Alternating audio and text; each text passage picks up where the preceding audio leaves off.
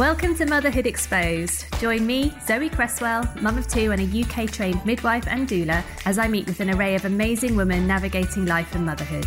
Since becoming a mum for the second time, after my own complex journey, I've become more and more aware that motherhood is so unique. There's no one story the same, and women need support now more than ever. I hope by allowing mothers to openly speak out, we can help to break the silence around many topics. We need to shout out that there is no normal, and that is something we need to embrace. Motherhood isn't always picture perfect, so let's bust some myths, realign expectations, and share the journey together. Hello, how are we all? Today I have the privilege of speaking with Lady Sarah Hoy, mother of two and wife to the one and only Sir Chris Hoy, Britain's most successful Olympian.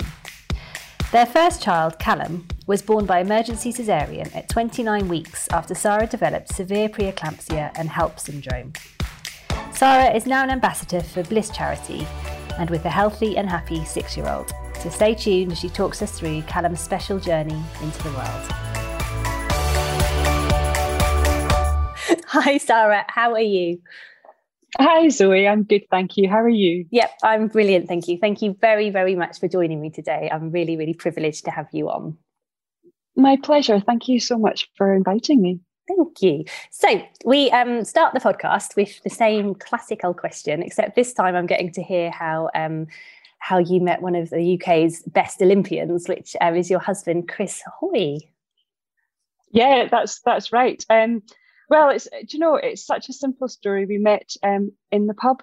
Um, two lots. Yeah, um, our we were all out with um, different lots of friends, and they um, two of them happened to know each other and got this um, uh, got this group kind of connected in the pub.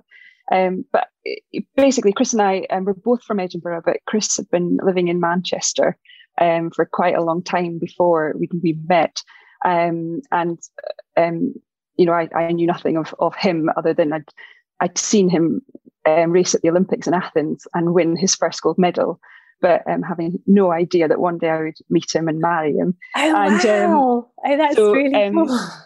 yeah, so years later, um, here I was in the pub and I looked over and I saw the most handsome man I'd ever ever seen across the room.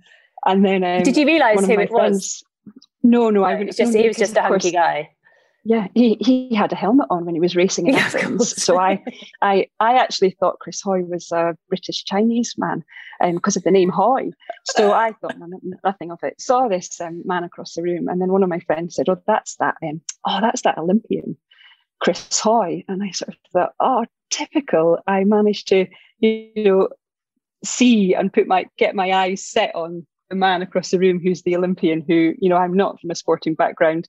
Um, we didn't, you know, have any chance at all. Anyway, we got introduced to each other, and uh, we we just didn't stop talking, and we've been in, you know, contact ever since. So he lived in Manchester, so we started a long distance relationship.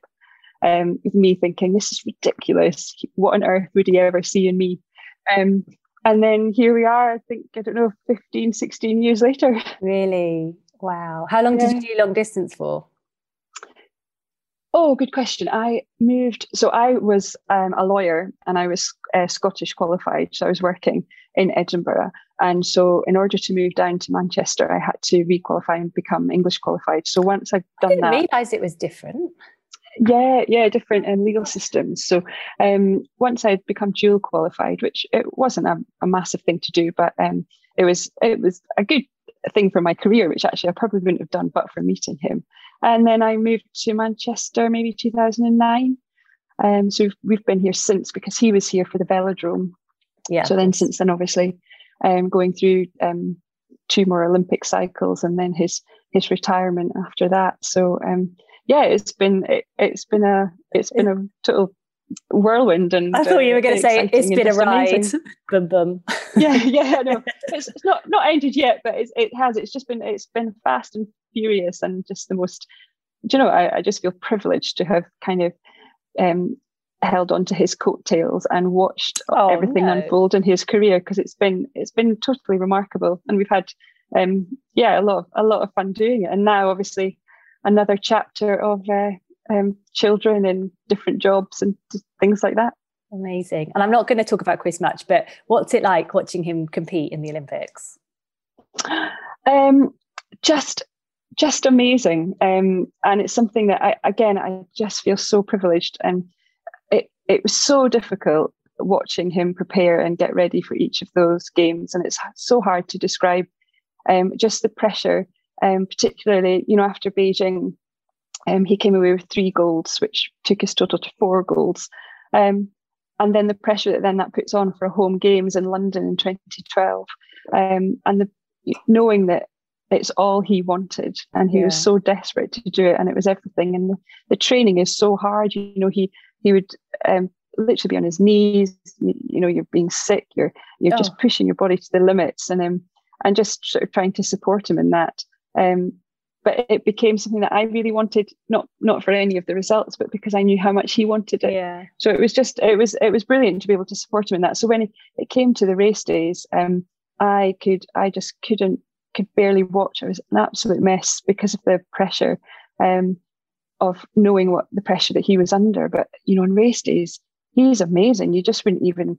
I can't compute that's the same man that I live with and that I love because he gets up. It's like watching this sort of great white shark circling the water. you know, he gets up and he, he's like, Roar! you know, so focused and can pull it out the bag. And then he gets off the bike and he's just this big friendly teddy bear.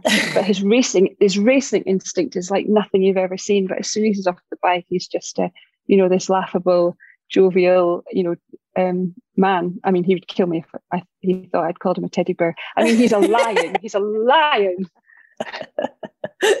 Did you when he when he is in that sort of race mode? Do you stay out of his way? Um, do you know you don't see them? So oh, okay. they go to um, for the Olympics there at, in the village, and um, it's very much. I mean, I think for London, I waved him off. I can't remember the dates now, but possibly three, three or four weeks before the race, and they go to a training camp and then into the village. Um, so obviously, we're speaking of every day, yeah. um, but uh, you know, not not seeing him, and then I think probably on the I'd speak to him maybe the day before a race, and uh, maybe text him on the on the day. But know that by that point he he he, he does sort of retreat yeah. more into himself as, as he gets more and more focused. Um, and then and then afterwards it's just kind of trying to put everything back together, see what I mean? Because it's mm. just sort of like, right, what just happened? What what did we just see? Um, so you know, after after the Olympics, it's obviously such a huge event. It's just um, it, it's just literally sort of sitting there and both of us looking at each other thinking uh, we're not quite sure what we've just experienced but let's try and um, let, us try and piece it back together and uh, and see what happens next. So it was the most uh, amazing experience. So I, I really do feel so lucky that i was able to to witness it all and be part of it with him really Amazing. So, Sarah, I've got you on today um, to talk about your son, Callum. Um, so, are you happy to sort of start telling us about um, the pregnancy with Callum?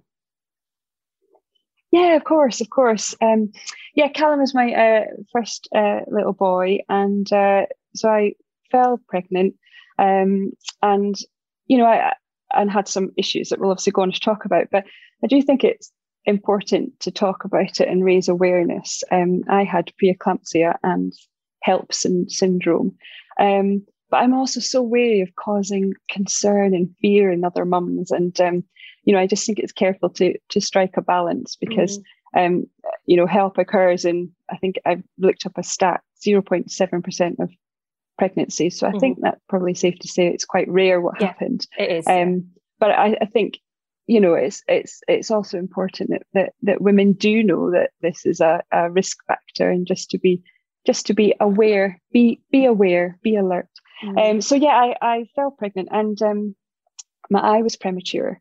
Um, and my mum had suffered preeclampsia with both my sister and myself. Oh, really? So, uh, um, yeah. So when I did fall pregnant, it was an issue I raised with the doctor, and I was um, put back in my box very quickly and told, "That's your mum's history. It's not yours." Um, you know, and, and that age old age old adage of pregnancy is not an illness. So I, I sort of nodded and said, yes, of course, i am going to be fine. Um, and but really felt I had addressed that issue and, you know, it mm. wasn't going to be an issue.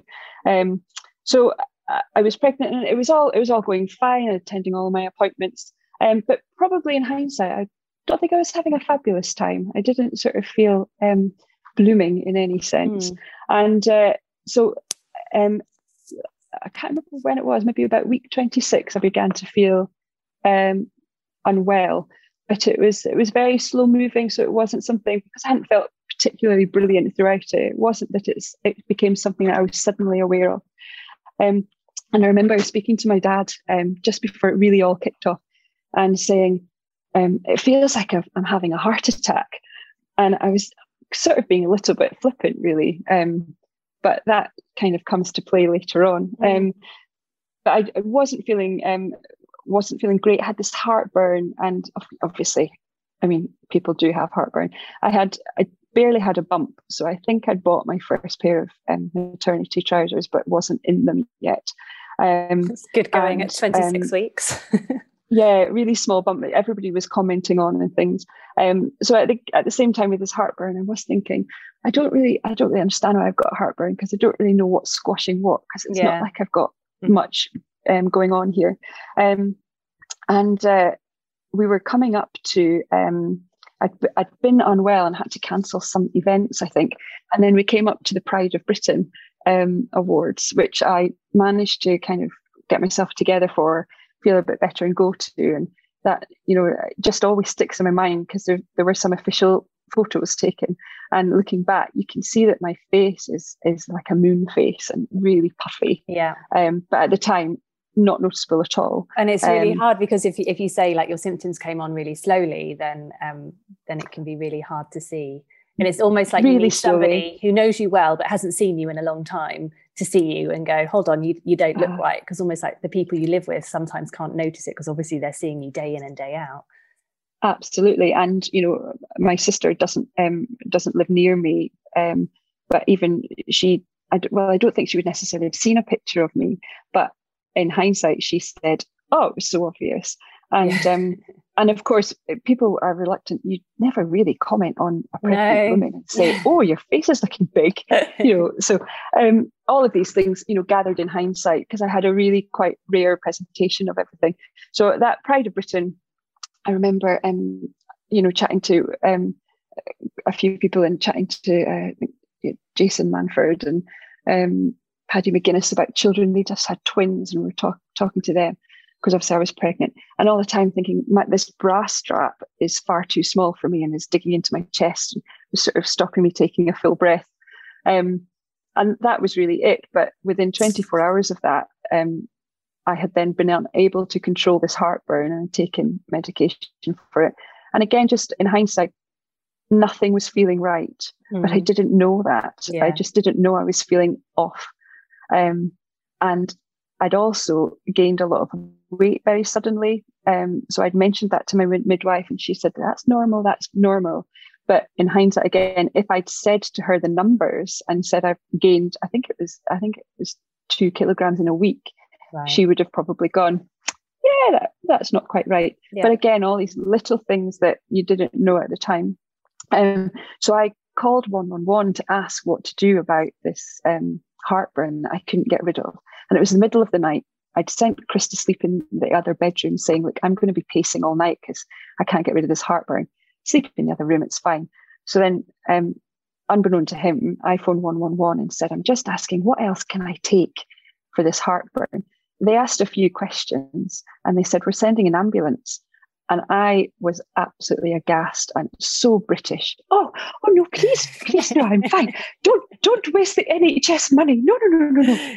And they were very, very firm and um, almost quite severe with me, saying, We're sending an ambulance, which arrived within about four minutes. Wow. And by which point I'd I'd managed to go to wake Chris up and said, um, an ambulance is This is an awkward conversation. Jumped out of bed and was like, What have you done? You know, because we genuinely um, you know, didn't sort of anticipate this coming. Um, so then I was taken into hospital, by which point um, they'd given me an, a, another antacid and the heartburn had gone. So I was cringing myself inside out that I had had, I'd been blue lighted to hospital for heartburn. Oh. And I was so embarrassed. Um, and so I was busy sort of trying to apologize, putting my shoes back on when they came and said, We've got your blood results. And um, and and I said, Oh, I'm so much better. Thank you so much. I'm so I'm so sorry. and they said, um, "Well, it looks like you've um, you've had a heart attack." Um, and I was like, "Oh, I mean, this is terrible because you've confused the blood results with somebody else." I look at me, and um, you know, I, I, it was it just didn't it just didn't register with me at all. So um, they said, "Right, we've got to." You know, go and see these other other people. Um, you won't be going anywhere today, and so um, again, I just just couldn't really no. equate that with what I was going through at yeah. all. Um, so I ended up in a cardiac ward. I was given a huge amount of procedures, um, and they came through and at one point said, um, you know, that this could be HELLP syndrome, which um, is a, a, very severe form of preeclampsia. And during all this, I should have said my, my blood pressure was um, was within in the normal range, but uh-huh. It wasn't within the normal range for me. Yeah. But nobody, there's no history of what my normal range was because it had only been, you know, taken from the time that I'd been unwell. So nobody was really putting that all together. But in, you know, retrospectively, yeah. they were able to, we were able to say, I keep a very low blood pressure. So it wasn't registering uh-huh. um, in terms of what they were seeing. Um, so they said it could be HELLP syndrome where, you know, it's, it's potentially fatal and the only cure is to deliver the baby. And I kind of roared with laughter and said, Well, it's obviously not that. And they said, Well, one of the symptoms is actually that the mother can present very well and look well. And that's one of the key symptoms, which is unbelievable, really. Yeah. Um, so this this kind of continued on of not not really knowing um, what was happening until um, eventually um, I, th- I, think a couple of days later, they finally got round to um, doing a, a, scan. And in amongst that time, you know, I I did feel very awkward that I was in hospital. Um, I think the choice of the words from the medics can be really um, sometimes um, thoughtless through no, no fault of their own. But I remember being scanned at one point. They were scanning my livers and my kidneys, mm. and uh, and the uh, person who did it said, "Oh, well, when I had heartburn, I just walked tough going round the um, going round the Trafford Centre. I didn't call an ambulance. Oh, that's helpful. So I felt like I was, yeah, and I felt like I was really. I, I just kept thinking, I'm I'm really so embarrassed, and oh, no. I, I felt okay, and I just wanted to wanted to go home um, and didn't really at, at no point did um, anybody sort of begin to counsel me what it was looking like. But yeah. they didn't it was because they didn't know. Yeah. And they were very they were you know they were they were interested that i was um you know obviously with chris doing the job he did and i was um, came in sort of looking like a you know I, I was slim and fit and didn't look as if um, it didn't present in the way that often these things can present in. Mm-hmm. They they thought that maybe I was some form of elite athlete who you know had enlarged my heart through over exercise or something. so they were looking at lots of different things without sort of really re- listening to the fact, oh, I'm a I'm a lawyer, I sit at a desk. you know, that's uh, there's no danger of that. Um, can I can I just so, quickly um, um, sorry just because we, we've mentioned a few of like the, the classic symptoms of preeclampsia. So just for anyone who who doesn't know, um, so it's um, protein in, in your urine, which obviously you'd only know about if you were if you're in having a clinic appointment or in hospital being tested. High blood pressure, and you've you've raised a really key point, and it's high blood pressure for you. Um, so if the, the blood pressure is raised for you, so as um, that's right. As health professionals, that's why we obviously always want to see women early on in their pregnancy, so we can get that baseline blood pressure, and then that's what we should always be reflecting on whenever we we we continue to take the blood pressures in the pregnancy. We should always be going back and seeing how it compares to that original blood pressure. Um, and then you've got yes. the the so like you talked about the weight gain. So that's that's with the edema, with with um, the the extra fluid that you're taking on, and it's specifically with preeclampsia. It can often be around the face as well. That's the real key.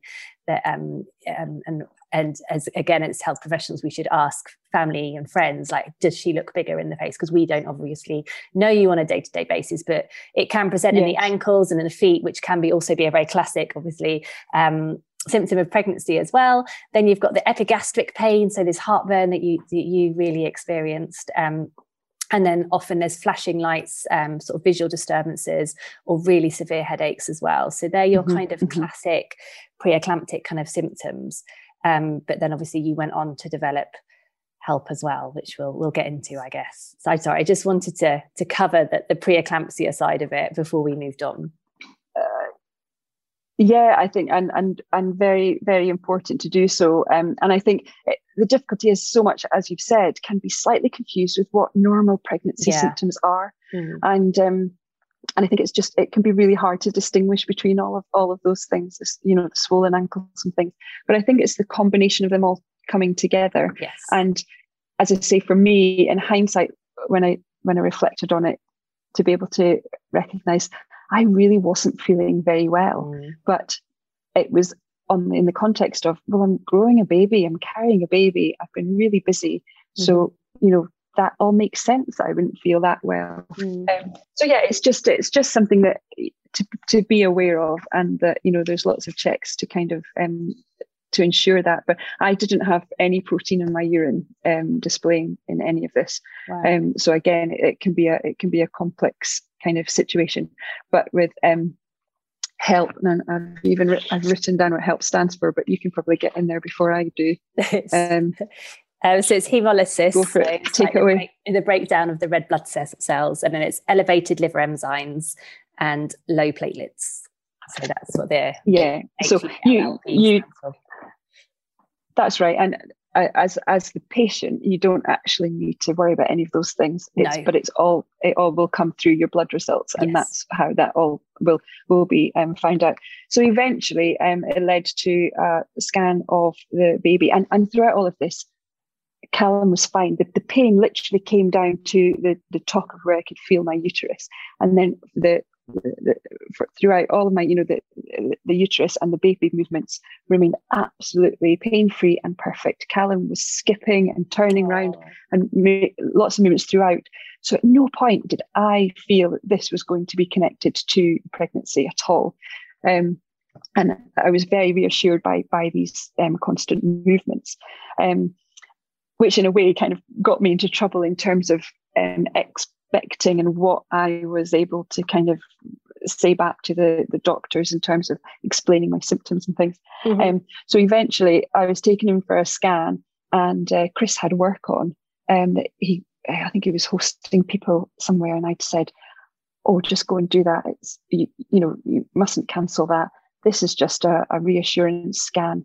Um, I think in the meantime, I'd had ECGs, I'd had an angiogram to check for damage to the heart after the heart attack and lots of things. So all of the bad bits had gone through the scan. I just said, it's such a shame that you won't be here to see. It's just an additional scan. It's such a shame you won't be there to see the baby again. But otherwise, I'll be fine. Pick me up afterwards. So I went into the scan alone, and um, the um, the lady who did it um, was was scanning me, and she then picked up the phone and called the um, uh, on-call anaesthetist and said, "I need to book an emergency C-section for 29 weeks." And I, I sort of said, Oh, I put my hand up. Sorry, sorry, being very British. Um, I just wondered because it's just a time to 29 weeks. Are you not talking about me, are you? And she said this baby's got to got to come out. So um, Callum wasn't in immediate distress, but the placenta was basically on the very end of failing. So oh I kind of realised how close I was to um, essentially, you know, Callum not surviving. Yeah. Because um, the body and HELLP syndrome is basically beginning to shut down, and the the internal organs um, start to get into trouble, mm-hmm. and the placenta is one of the things that that, that goes. Um, so I then became extremely distraught um, at the idea so. that this was happening, and really tried to, you know, fight this off very much by saying, no, no, no, this is wrong. We must give it another chance. I've obviously not been well. The placenta is obviously just needing a bit of time to recover. I mean, this is me who had clearly no um, no idea of what was going on at all, but trying to grasp at straws. So eventually, um, I think I was taken to a room, and then a neonatologist came in to talk to me about survival uh, rates of um, babies born at that stage. Is Chris and with you yet? No, still oh, by God. myself. And um, and she said, "Is it okay to talk?" You know, she'd asked, "Are you happy to talk?" I know that you're by yourself, and I said, "Oh yes, that's fine." Still not really appreciating the gravity, and I thought she was going to come in to, to tell me about me and why the baby was potentially not growing and in trouble. And I didn't really appreciate a neonatologist isn't interested in me. The neonatologist is there because the baby is coming mm. and the, the baby's coming out. Um, and so when she started talking about survival rates, I then I didn't take in a word she said and eventually asked her to leave the room, which is something that I would never do yeah. ever. So, so I began to realize that I wasn't coping with with everything that was going on then. Um, and then uh, Chris then um, my sister, I think, had managed to get hold of him because I'd managed to send a text to my sister saying, "I'm, you know, I'm in deep shit," um, and I think she'd appreciated um, that I was in in real panic panic stations. Um, and so um, then Chris came in, and uh, gosh, it all becomes almost blurry from there. Um, but I think the, the important thing that I take from that is that as you know, uh, for my first child, not knowing anything about pregnancy, but having come with a history of feeling like I knew about premature birth.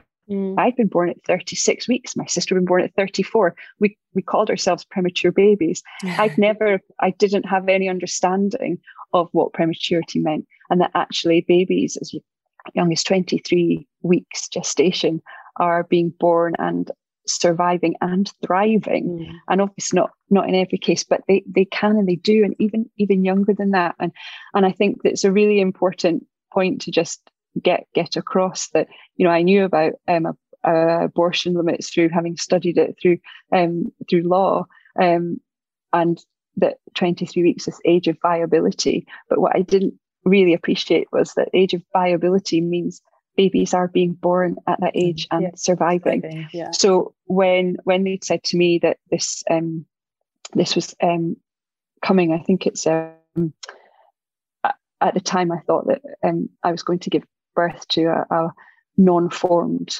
fetus. Um, they they were able to say to me, "Oh, at 20 weeks, it was okay because your scan was okay at 20 weeks." So we don't, and they said we don't know what's happened between 20 weeks and 29 weeks. And that terrified me. So I assumed that the baby had stopped growing at 20 weeks without oh, wow. actually thinking something's been happening for the last few, few yeah. weeks. But bearing in mind, I hadn't grown a bump. Yeah. So all of these things were all being put together to to lead me to a catastrophic conclusion that there would be no baby being born really. Um, so it was, I think, just a really important point to to put out there that um, I think sort of education and just getting there um, getting that information across would mm-hmm. be would be helpful. Um, so then we were um, we were put in for emergency uh, C section, and uh, it there was there was then that was the biggest moment of calm that we'd had in the whole whole time coming up to so it. This so this was suddenly, immediately um, cesarean. Um, it was I think it was a few hours later, so it wasn't. I wasn't rushed in. Yeah. Um, there was enough time to to gather everybody's thoughts um, together, and uh, and there was time for me to have um, a bath. So that in this room I'd been taken to, there was a sort of half size bath, and I remember apologising to my bump and just saying, "I'm so sorry." Yeah, and um, and just just thinking, I, I don't know what's going to happen, but you know, I'm sorry that this has happened. That makes me sad. Um, and uh, yeah, it, I think it just takes me to that to that point. So I was very, I was very, very um, distraught. Um, and then we were taken through to the um, to the um, operating theatre, and uh, I remember I'd read one chapter of a hypnobirthing book, the first chapter, I hadn't got any further. I mean, it was the only preparation I'd done. I'd not been to any antenatal classes, hadn't bought, hadn't bought a thing, at nothing. And um, and in this first chapter, it talked about this breathing, and, um, and I'll, I'll, get all the terminology wrong now because literally I did one chapter, but it was sort of thinking about this this balloon rising up and as they were you know injecting me and, and preparing me for it and i was extremely distressed. I remember putting that into play this um, this one chapter of the book and doing the breathing. And actually um you know that that served its purpose really well oh, for me at that point. And um and I, I also remember you know we hadn't made a birth plan that had just not been anything that we'd got to or considered. Not at all. but we'd always sort of we'd always sort of said that um a baby would be born the way it has to be born. And um, I remember at one point going, well, actually, I haven't made a birth plan, but this isn't out of the ordinary. This isn't against a birth plan. We've said the baby will be born in the safest way. This is what we're doing. So, and we sort of turned to each other, and Chris and I were like, "This is our birth plan. Look at this. This is our birth plan." Um, you know, it might not be um, what we expected it would be, but this is the birth plan we're writing here and now. Mm. Um, so it was all. It was very, very. Um, it was very calm, um, and I think just a just a, a case of adapting, and that came very, very quickly in that moment, having been very, very distraught. Um, just sort of to consider this is we, we just adapt the situation and um, it's about the baby and this is the best way for the baby um, to be to be born um, and I, I, remember at the time i had uh, quite a few other friends who were pregnant at the same time. I had one friend from school whose baby was due on the same day as callum. And then another um, another few around me. One one girl from work was expecting twins so obviously a high risk pregnancy. Yeah. And she was due any she was due any day. So suddenly i was sort of skipping to the end and beating her to the finish line. And I, I remember, you know, you go through lots of sort of bargaining, and as I was trying to, um, trying to come to terms with with myself with the fact that this baby was coming um, imminently, I remember sort of praying to God and saying, you know, okay, I'm going to take it, but only if you throw it all at me, throw everything you've got at me, throw all of the throw all of the hard stuff at me because I can take it but don't touch any of my friends. Like oh, let them gosh. have their babies.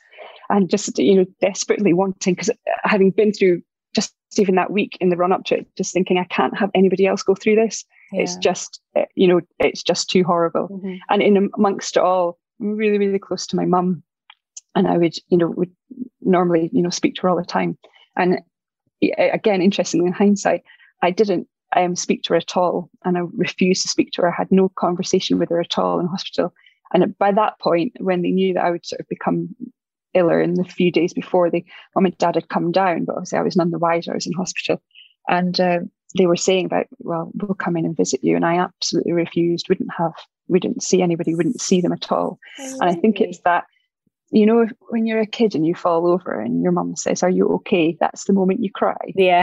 um, it was that moment. And I thought, if, if I see her, I won't be able to bring myself back from that and at the moment I'm going to be fine. You know, big girl pants on, and you do it. Um, so yeah, so the the C-section itself was incredibly calm and controlled because they'd had it was sort of an, an hour's notice, and that for an emergency C-section is you know they were like, oh, this is nothing. It's very you know we've had warning. It's not a problem, and it was all very um, very smooth and. Um, I think the, the biggest thing for me was this overwhelming need to run.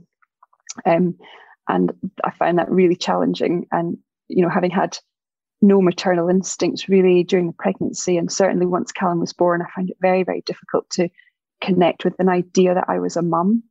Um, this overwhelming instinct to get up and run to protect my baby. So getting into this surgery in the operating room was a huge challenge, and just putting one foot in front of the other to get in and um, and then sitting on the bed and thinking, there's nothing to stop me running out of here. Just leave, leave, leave.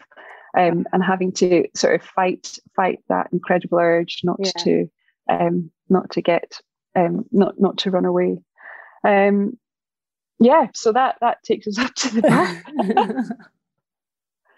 um, so I think, yeah, I suppose for people who don't know, if you're having a premature um, uh, birth or a baby who's going to be admitted to neonatal, because obviously there are full term babies who go to neonatal, and that might become obvious during during labour or before. Mm-hmm. Um, but there were lots and lots of people in the room, yeah. um, so uh, there's a lot more individuals. So um, Callum was born, and I didn't know if he was a boy or a girl actually. So um, it was always going to be a surprise. So they had managed to we'd managed to communicate that to everybody and they said we'll we'll keep it quiet so um, they uh, took chris over he cut the cord um, and he was able to then tell me because i'd always wanted chris to tell me. Yeah. And he was able to do that. And I think little touches like that in the moment of Yeah. an emergency situation was very grateful that we did get lots of little bits that we can um, hold on to. And Mhm. and certainly the, the the birth was a very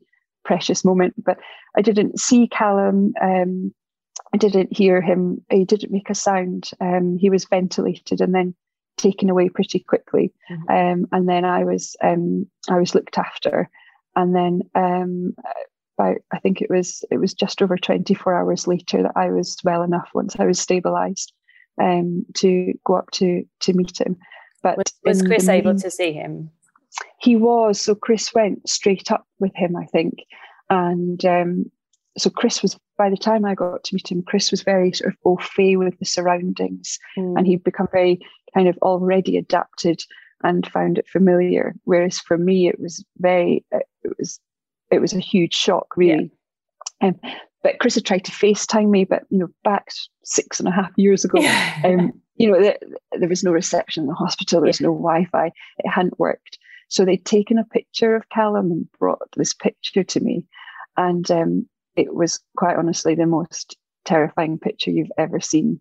Um, he looked like he was in a lot of pain, and he looked not really like a baby, and that that had really um, it really difficult to um, look at that and think that's my child. Yeah. and uh, it was just a very very kind of difficult situation. So um yeah eventually 24 hours later i was wheeled into this um this neonatal um, intensive care and there's obviously lots of incubators and uh, lots of noise it's it's very hot um stiflingly overwhelmingly hot um with the noise of the machines beeping but everything is else is very hushed but the machines are so loud and noisy Mm. um, and there's obviously equipment everywhere.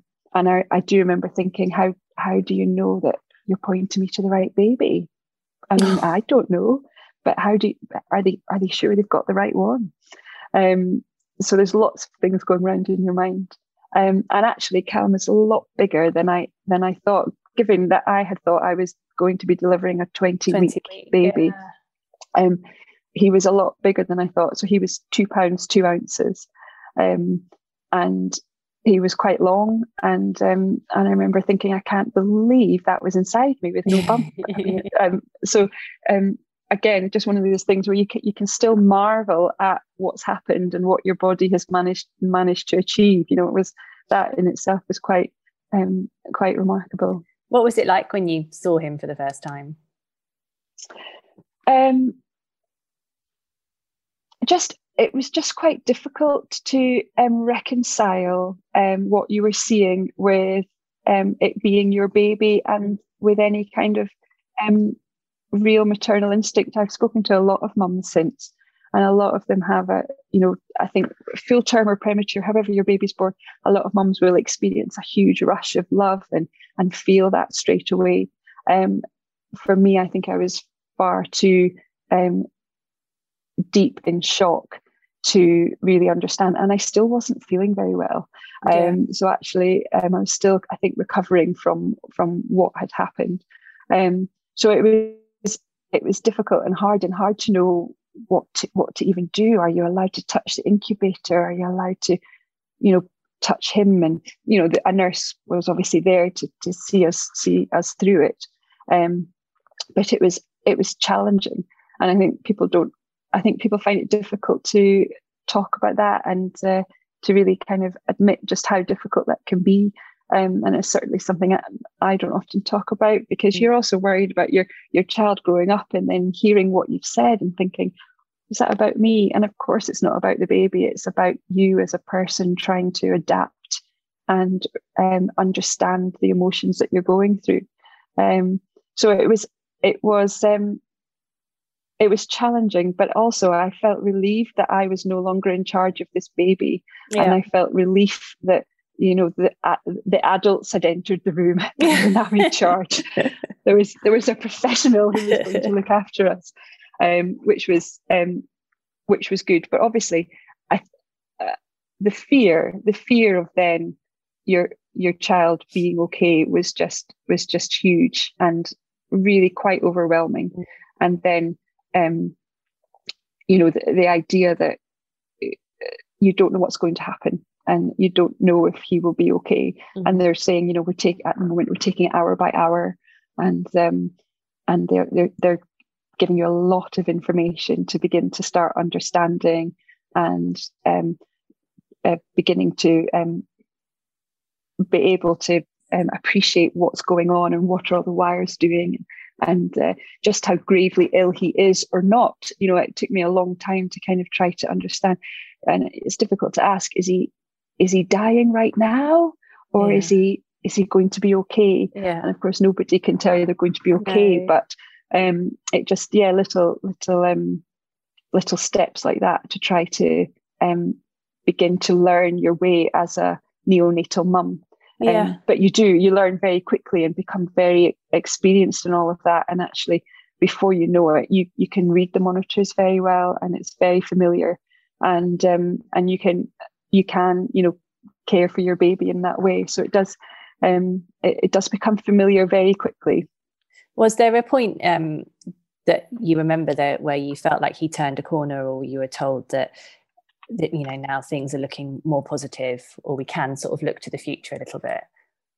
Yeah yeah. I mean um uh, about 10, 10 days in chris was um chris was had taken up uh, motor racing at a time and was training to do the uh, 24 hours of le mans race. Oh, really? and obviously that was you know a you know um, highly technical and requiring a lot of skill and a lot of practice.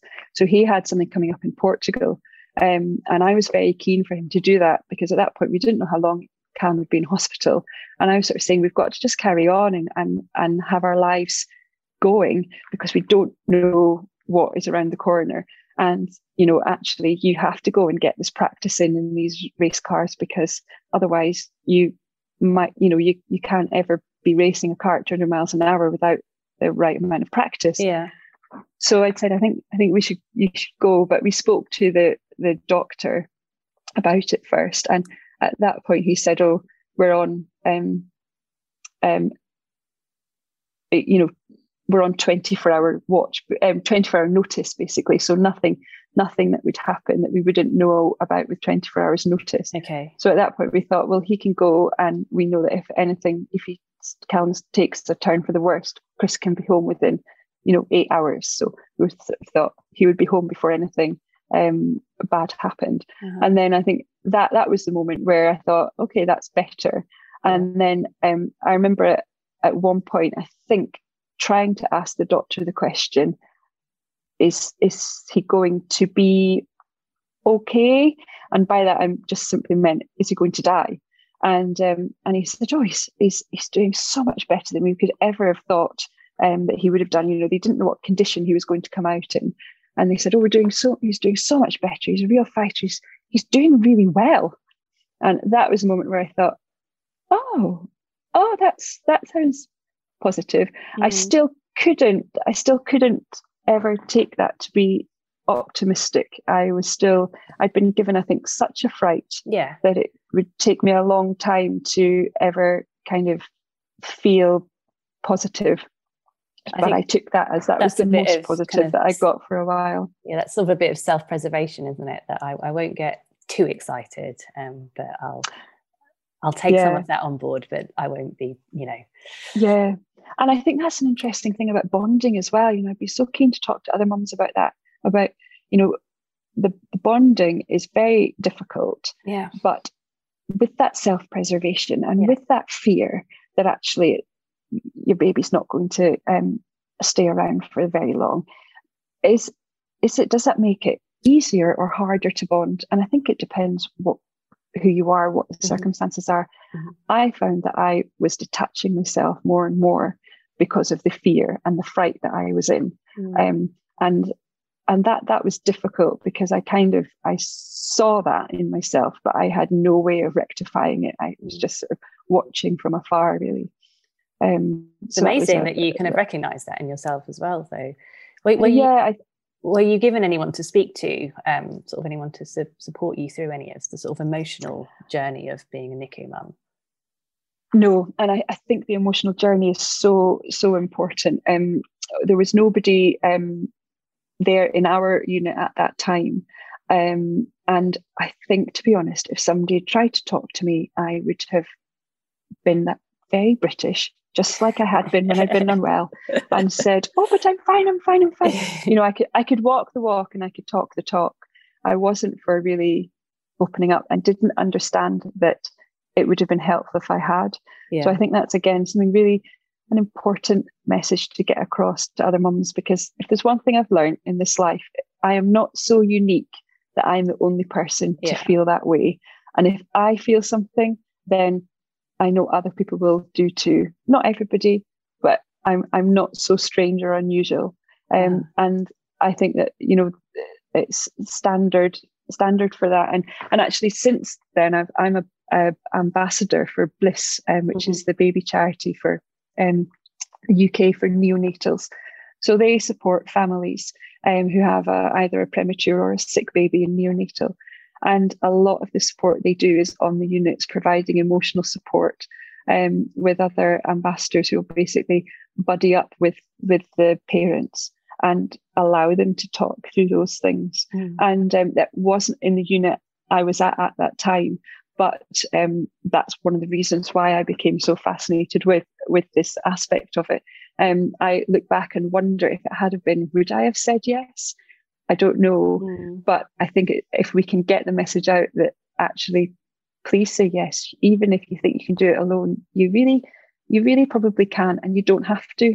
Mm-hmm. And uh, and walking that walk with somebody else, there's nothing more um, reassuring than to know you're not the only one to have these thoughts. And yeah. you know, since since this has happened, um, I've spoken to so many, so many other parents, and everybody's story is different. And I, in no way do I think mine is novel or or unique. And in fact, um, you know, I, we've come out of it understanding we've had a pretty run of the mill experience, like many others do, with an excellent outcome for which we're so grateful.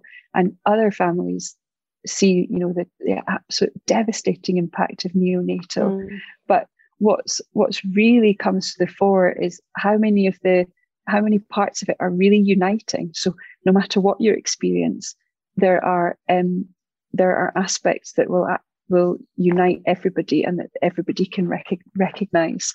And uh, I think it's really important to talk about those things because it makes you feel less alone. It's, it makes you feel less isolated. Mm-hmm. And it also makes you realize you're quite normal. And it's uh, quite normal to feel all of these completely abnormal emotions through this time. You know, I, one of the overriding feelings I had at the time was of grief and um, and it was I understood pretty quickly it was grief at the loss of this pregnancy. Yeah. But the baby was fine, so I'm not trying to suggest I'd had a loss in that sense.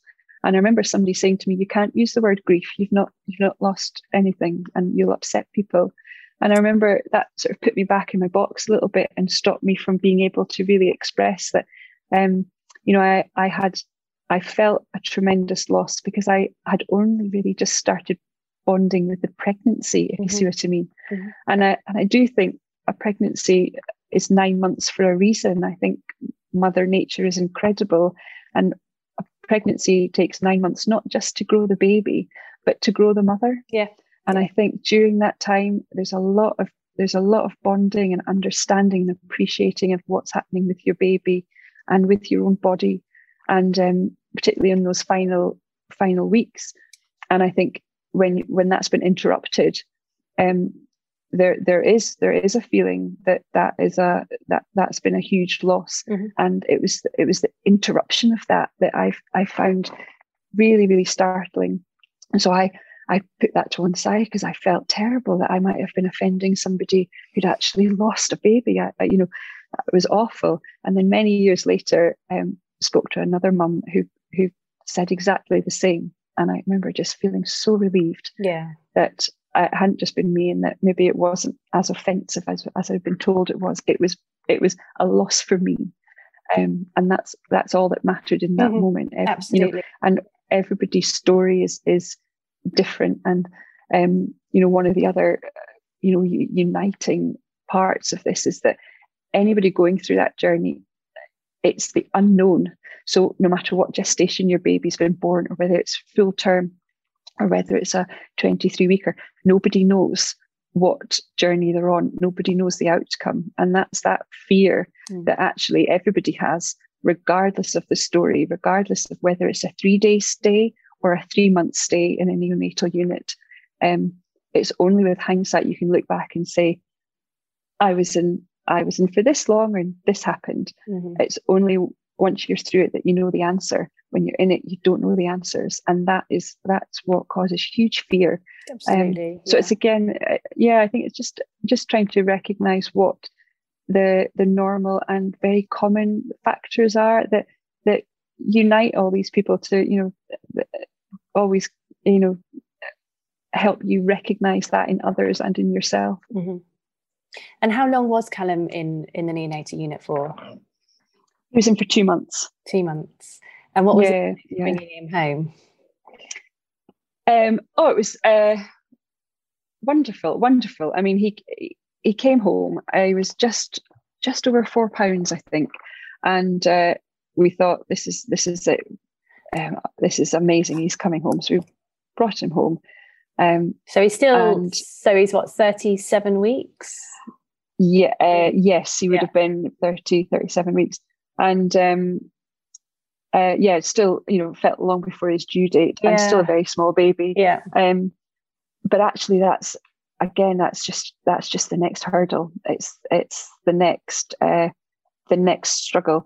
Um so here's your baby. It's no longer attached to these machines that yeah. give you all the answers. It's no longer you no longer can double check something with a professional. Yeah. And um and it's actually it's it's very challenging. And you know he was my first baby so i don't know how i would have felt if i brought him home straight from the hospital mm-hmm. after a um after a birth at 40 weeks and he was healthy and well um, i might still have been completely overwhelmed but um the what's interesting is it's you've never had your baby in a quiet environment so you've never actually heard the sounds that they make. And I'm sure it's the same for any new mum. Um, but hearing him breathing at night and the noises he was making and um, him obviously what sounded like he was struggling to breathe. And uh, that just reignites all of your fears because you've spent the last two months willing him to to breathe and to learn to breathe by himself. You know, you've watched, you literally watched him learn to do that. And um, so it's it's a it's a huge responsibility but mind you that's what motherhood is isn't it a huge responsibility um, but they, they, they really come finally finally into focus on that, that first first few days when he's when he's at home and you're juggling the feeding the um the medication mm-hmm. uh, the sleeping um the the the checkups the um you're also trying to monitor the um, you're still in a sense of isolation because you have to be so careful of not allowing any bugs or viruses into yeah. the house. And of course, that's long before COVID. You know, the, yeah. families who are dealing with all of these issues now, yeah. um, it must it must be going through a, a really really difficult time. But at the same time, you know that the isolation, the self isolation as a family, that wasn't new to us when it started with COVID last year, and won't be new to any neonatal family who have um, had a baby on the unit, mm. um, where you you know you might not be able to visit them if you get a cough or a cold, you can't mm-hmm. go in. And equally, you know, when when you bring them home, it, it's not a case of the baby being handed around the family, and um, you actually still have to protect them quite carefully from um, viruses while they're, while they're still, you know, you you still have a very vulnerable, very fragile child, um, and you know, trying to keep up with all all of that is is is another added challenge, um, but perhaps not so different from any first time mum. Yeah, well, no, I think in a way, yeah. A way. so yeah, I wouldn't um, make those feelings any smaller than because I think yeah, that's a lot. When um, what for Callum now? Um, he's uh, a six-year-old um, little boy. How yes. is his um, has his life been affected by his time in NICU? I mean, I, oh, it's by his prematurity, should I say? Yeah, very early on, I, I said, you know, this is going to be my story, and I don't think this will ever be his story, and uh, it will be what Mummy harps on about. And thankfully, um, thankfully that has has largely borne itself out. Um, the the first few years with a with a premature baby are are very tricky. He um, really spent the first two or three years as a as a sick child and lots of hospitalizations and and breathing issues. Um, but um, you know, they always say they'll grow out of it and and keep keep you know, they always talk about development and a and a delay and um and eventually you do you do get there. And when Callum started school uh, last year, the year before, I can't remember now.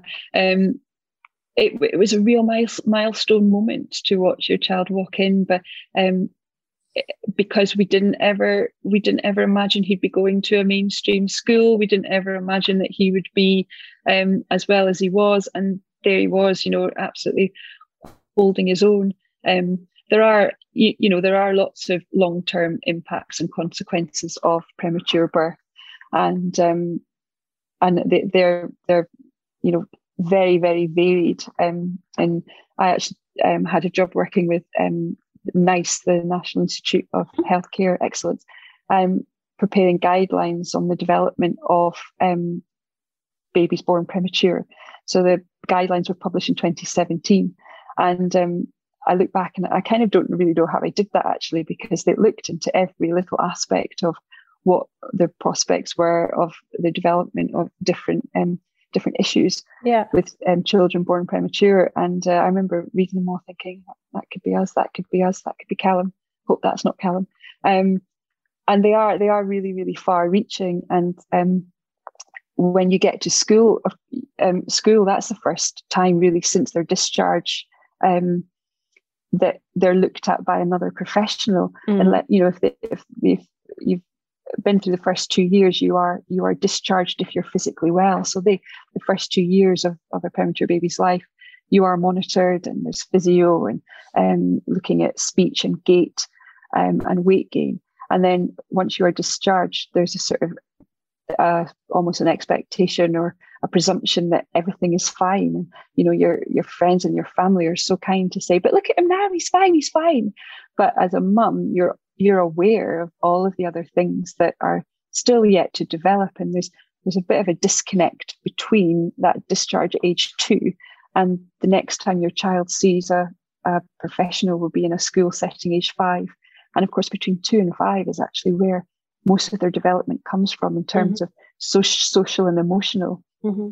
um, so you're always on high alert i think but it, the the level maybe drops as he's got older and uh, you know now he's absolutely um, you know none the wiser and we're we count our lucky blessings every day you know we we are incredibly lucky um, to be able to see him thrive um, and i also feel we can talk about all of the difficult experiences it's, it's a very hard experience to go through i'm aware that we had a you know in terms of what other people have had a, an easy run of it um, but in amongst all of that, the positives that come from that, you know, you have to just keep reminding yourself.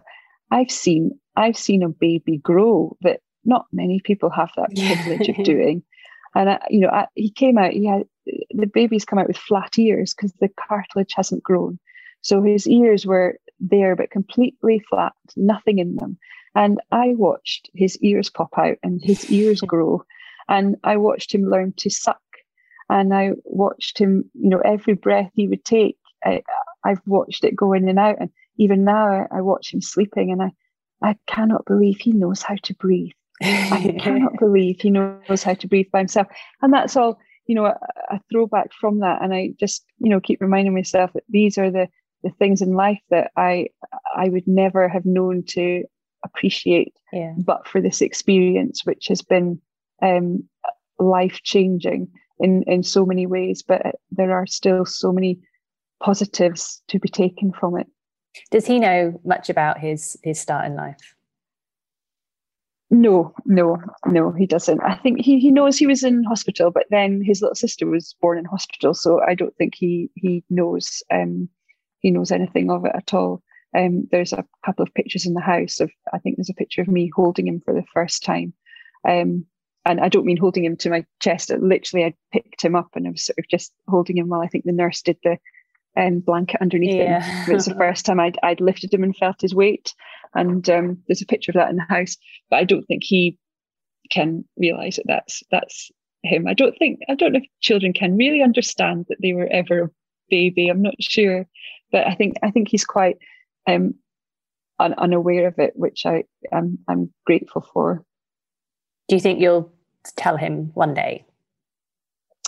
Yeah, I think I will, but I, I'm still really keen that I make it um you know my story and not his and obviously with with the internet and things and he will grow up and be able to find out a lot about him and himself mm. and what I've said about it yeah. um and I think it's something that he will he will come to himself but I will always make sure that he is aware of of how you know how fortunate we all are to have him and um and also I think you know there are so many babies and so many families that I've connected with have become aware of whose baby didn't come home mm. and I just feel that he you know stands on their shoulders and also on the on the shoulders of the um the medical research and all the babies that have gone before him to actually get to the point that when I when I got my baby in there, there were professionals who had done this so many times before and had learned so much that they were able to say, this is what he needs. Yeah. And I think that I w- definitely I will always make sure that he is aware of that, you know, that we are all products of what of what has gone before us. And we are indebted to the people who've, who've given their lives to research um to, to, to research all of this and to make sure that they they, these babies are getting what they what they need. Mm-hmm. Um, Amazing. You mentioned um, his sister, so you have Chloe, mm-hmm. who's three. Um, I just wanted yes. to, um, I'm aware of time, but just sort of briefly ask you about um, how it was for you being pregnant again. Um, like I'm, I'm not to put words in your mouth. I'm, I'm just imagining it was extremely emotional and frightening time, considering. Yeah, um, I think it took us a while to make the decision as to whether or not we um, we would take the risk um, again. But we spoke to some doctors and then felt, and then as time went on, I I sort of felt, you know what, I think I think I could handle this, and I I could do that again. Um, and I think I was probably uh, probably wrong, but um, I felt that yeah, I I could do this again. But we were very fortunate. We um were put in contact with a, a brilliant doctor at our local hospital who just who listened and reassured and really listened to my concerns and mm. um, then obviously because of the, the the risks and because of the strange presentations that I'd had there were lots of things that apparently weren't quite um, the, the, normal presentation um, they monitored me really really really carefully reassured me throughout. Um, and there were still sort of moments of oh it's is it isn't it? You know they're um, still sort of spiking of trying to show a bit of preeclampsia I think. But it was all very very controlled and monitored and all of the data was there so we could chart every you know all all of her growth and the placenta and exactly what was happening so um she was still she was only uh, four pounds four when she was born so she was a small baby um so it's we're, we're still none the wiser as to exactly why I grew you know what was happening with the placenta. What, what was that? Um, for each. She was born at 36 weeks. 36 weeks, yeah. yeah. So she was still um, um, so the first six months of her life were um certainly not without their challenges. Yeah. Um she was um a very again frail, vulnerable baby. Um and didn't keep very well in those first six months um, due to her small size and mm-hmm. various other issues. But by by six months and when she started weaning, um, she just gained ground and she she was off. But I found it a really uh, a wonderful experience to have another child actually, and it put to rest a lot of the things that had happened before. Mm-hmm. Um, even even the birth, she was laid on me straight away, and um, and I think that magnificently changed the the experience of what I'd had bonding with Callum. Mm-hmm. Um, to bonding with a with a baby that you are given um, straight after birth and that was that was really really incredible so i'm so grateful that i was able to to do that again and have you know have have two children yeah and very much i think when she came home very much felt a sense of of um the, you know the, the circle having been completed yeah and that it was there was something there that had been that had been done. So I, I absolutely can understand why some people may never be able to put themselves through that again. It's a very personal choice. Lots absolutely. of people have asked me since then about what helped you make that decision, and I don't I don't have any answers other than it, it just one day did come come to come upon us that we were we were probably ready to to try and chat and challenge ourselves and accept what may or may not happen. Mm-hmm. Um, but again, it's it, it's something that it, it has to be that personal um, decision. But perhaps side by side with the support. So we were very lucky that we had managed to speak to um, speak to a doctor bef- beforehand who had who had answered a lot of my queries, and then during it had had an amazing doctor who was able able and willing to give me the time to listen, and I really felt heard and really felt supported. It's brilliant. And what about now? How are Callum and Chloe? Are they friends?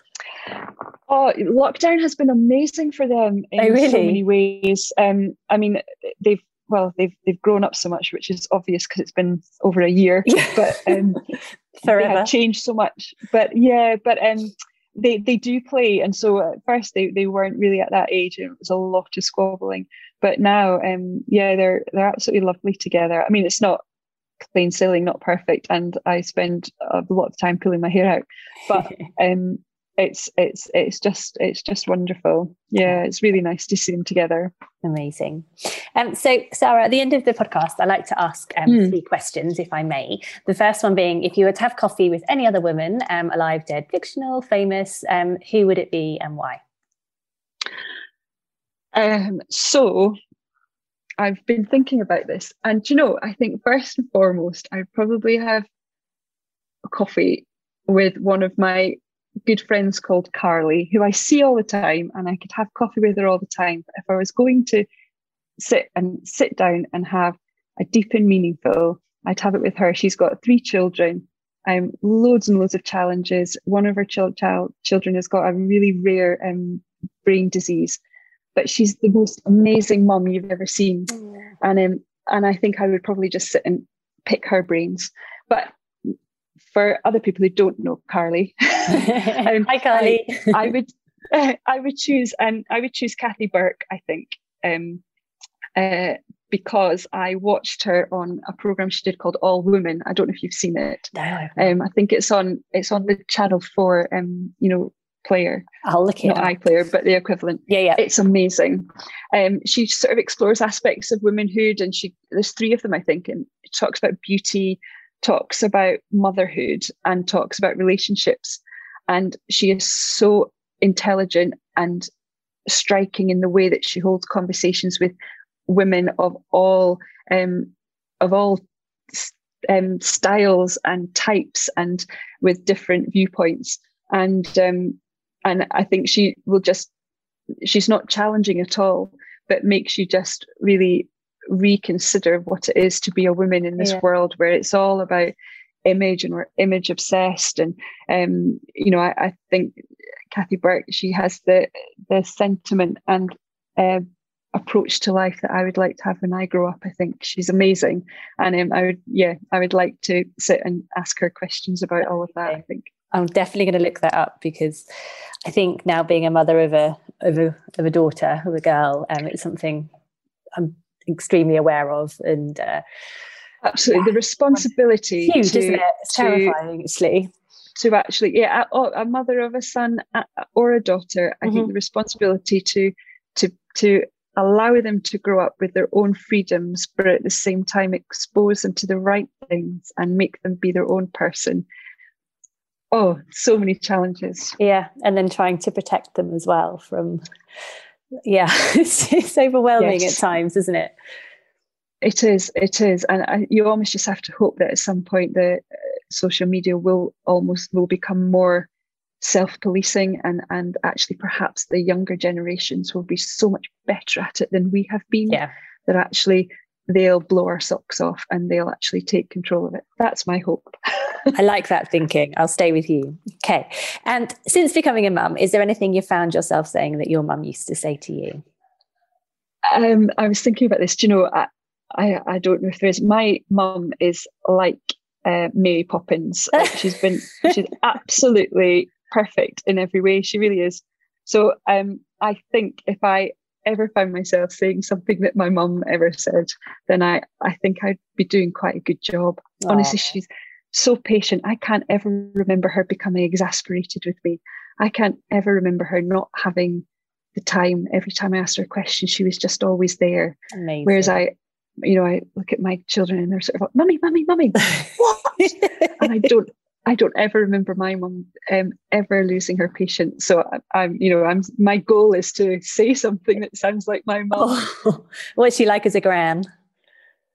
Oh, uh, she's um, amazing, amazing. She's adored, and she adores them. So, um, yeah, very, very, very fortunate. We've got um, all all four grandparents, and they're just absolutely amazing and devoted to oh. to our children. We're very, very lucky. Amazing. And um, considering your journey and experience so far, is there um, one piece of advice or like a mum hack that you could share with us? Um, yeah, I, I've, it's so hard, isn't it? Um, I think I've probably got several. You can uh, do first several. of all, everyone's winging it. Nobody knows the answers. So put put down the books and just realize that everybody is bullshitting it and just hoping that they've got the right answer. Nobody knows. No, 100%. Yeah, um, I think the other thing, from from my point of view, having gone through what I went through, I would definitely say try to document everything. Um, Do you know what? That's my my biggest disappointment in myself is that I didn't keep those journals and write down the first words or when the first smile was. And because I missed it with my son, I thought I can't do it with my daughter because yes. then that's not yes. fair. yes. And you think you'll never forget these memorable no, things. I know. this, is, this is a milestone moment. This is marked in my heart forever. Well, it turns out sleep deprivation takes everything. and um, and I think also looking back, I, you know, there's lots of people who say, "Oh, I don't want a picture of um, my my bump. I look awful." Or um, I think take the photos, take yes. all the photos, and never delete the bad ones because yeah. in time they become part of that story. And certainly yeah. for for me, I think having felt like I'd had that pregnancy interrupted, I I wish I'd kept more of a document for it because I think it would have helped me come to terms with it. Um, and also, you know, in neonatal, um, we've got we've got photos and they're great, but actually I wish I'd taken the photos of the people, of the surroundings, of, yeah. of just more of everything. Um, because you you do it, it wanes in the memory and and sleep deprivation is a terrible thing. Um, and I think it is something that in time you may want to look back on. You you leave that um, ward and you never think you want to see it again. Mm. But actually, it's part of your story. And I think that would be my final piece of advice. Embrace embrace it however it comes to you in whatever package motherhood comes just embrace it and don't don't fight don't fight it don't try to get to the point where everything's okay mm. just accept each day to day as it is um, because um, this this is your motherhood and don't don't squander the days by hoping for tomorrow to be different for next week to be different. It is what it is today. And if you can accept that and just turn your face turn your face to it don't run from it. And uh, and i think i think that would set you on a good course for the rest of the rest of what what it all brings. Amazing. And i think as well on the on the photo side of it as well i know certainly with my son is he he loves to look back and see you know, look at me pregnant really, with him. He? Oh, he loves it. Yeah, oh. he, we can oh. lose hours of um, photos oh. of, of, me pregnant, or photos when he was little, or us holding him when he was little. He he just adores it because it's his story, and it's it's the bit he doesn't remember and doesn't know about, and um, so it just sparks all these conversations about what we did that day and um, and how he was, and the little funny stories about you know trying to get to sleep or whatever it was. But yeah. for him, he he I mean, maybe maybe he's. I don't think he's special. I think I think most children would be the same. He just yes. he we yes. as I say we could lose hours. It's actually my husband always laughs when we when we get on the photos. He's like, no, no, we don't have time for this. quick, quick, get off yes. them, get off them.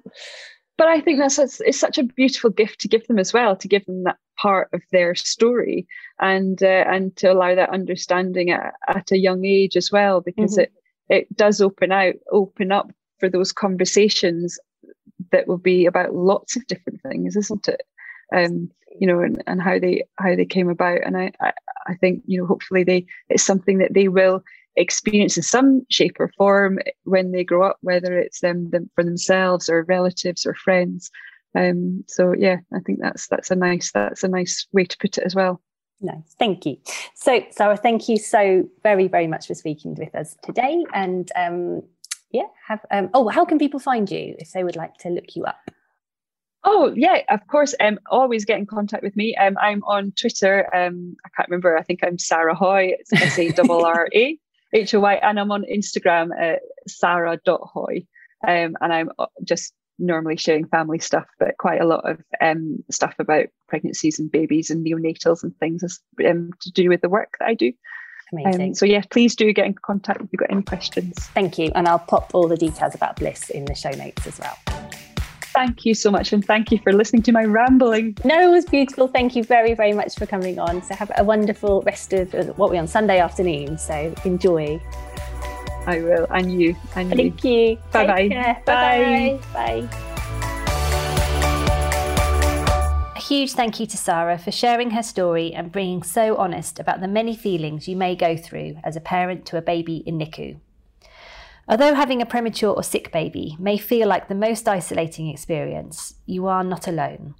Please take a look at Bliss Charity, who are working hard to support families practically and emotionally also, remember to check out the NICU Mummy on Instagram, who's doing an amazing job at connecting families and building a community for everyone navigating life through the neonatal unit.